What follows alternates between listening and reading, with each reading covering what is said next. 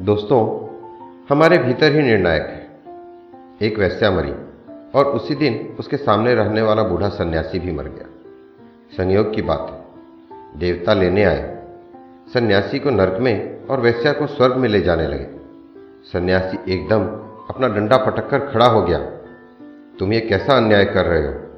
मुझे नरक में और वैश्या को स्वर्ग में ले जा रहे हो? ज़रूर कोई भूल हो गई है तुमसे। कोई दफ्तर की गलती रही होगी। पूछताछ करो। मेरा नाम आया होगा स्वर्ग का संदेश, और इसके नाम नर्क का। मुझे परमात्मा का सामना कर लेने दो। दो दो बातें हो जाएँ, सारा जीवन बीत गया शास्त्र पढ़ने में, और ये परिणाम। मुझे नाहक परमात्मा ने धोखे में डाला, उसे परमात्मा के पास ले जाया गया। परमात्मा ने कहा, इसके पीछे एक गहन कारण है। वैसा शराब पीती थी, भोग में रहती थी, पर जब तुम मंदिर में बैठकर भजन गाते थे धूप दीप जलाते थे, घंटियाँ बजाते थे। तब वह सोचती थी, कब मेरे जीवन में यह सौभाग्य होगा। मैं मंदिर में बैठकर भजन कर पाऊँगी कि नहीं? वह जार जार रोती थी। और तुम्हारे धूप दीप की सुगंध जब उसके घर में पहुँचती थी तो वह अपना अहोभाग्य समझती थी। घंटियों की आवाज़ सुनकर मस्त हो जाती थी।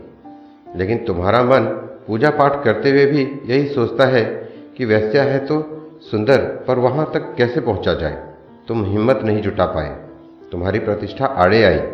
गाँव भर के लोग तुम्हें सन्यासी मानते थे। जब वैसा नाचती थी, शराब बांटती थी, तुम्हारे मन में वासना जागती थी। तुम्हें रस था, खुद को अभागा समझते रहे। इसलिए वैश्या को स्वर्ग लाया गया और तुम्हें नर्क में। वैश्या को विवेक पुकारता था और तुम्हें वासना। वह प्रार्थना करती थी, तुम इच्छा रखते थे वासना की। वह कीचड़ में थी, पर कमल की भांति ऊपर उठती गई और तुम कमल बनकर आए थे। कीचड़ में धंसते चले गए। असली सवाल यह नहीं कि तुम बाहर से क्या हो। असली सवाल तो यह है कि तुम भीतर से क्या हो। दोस्तों, हम सबके भीतर ही अपना निर्णायक है। तो आपको कमल का कीचड़ बनना है या कीचड़ का कमल? यह आपके ऊपर है। धन्यवाद।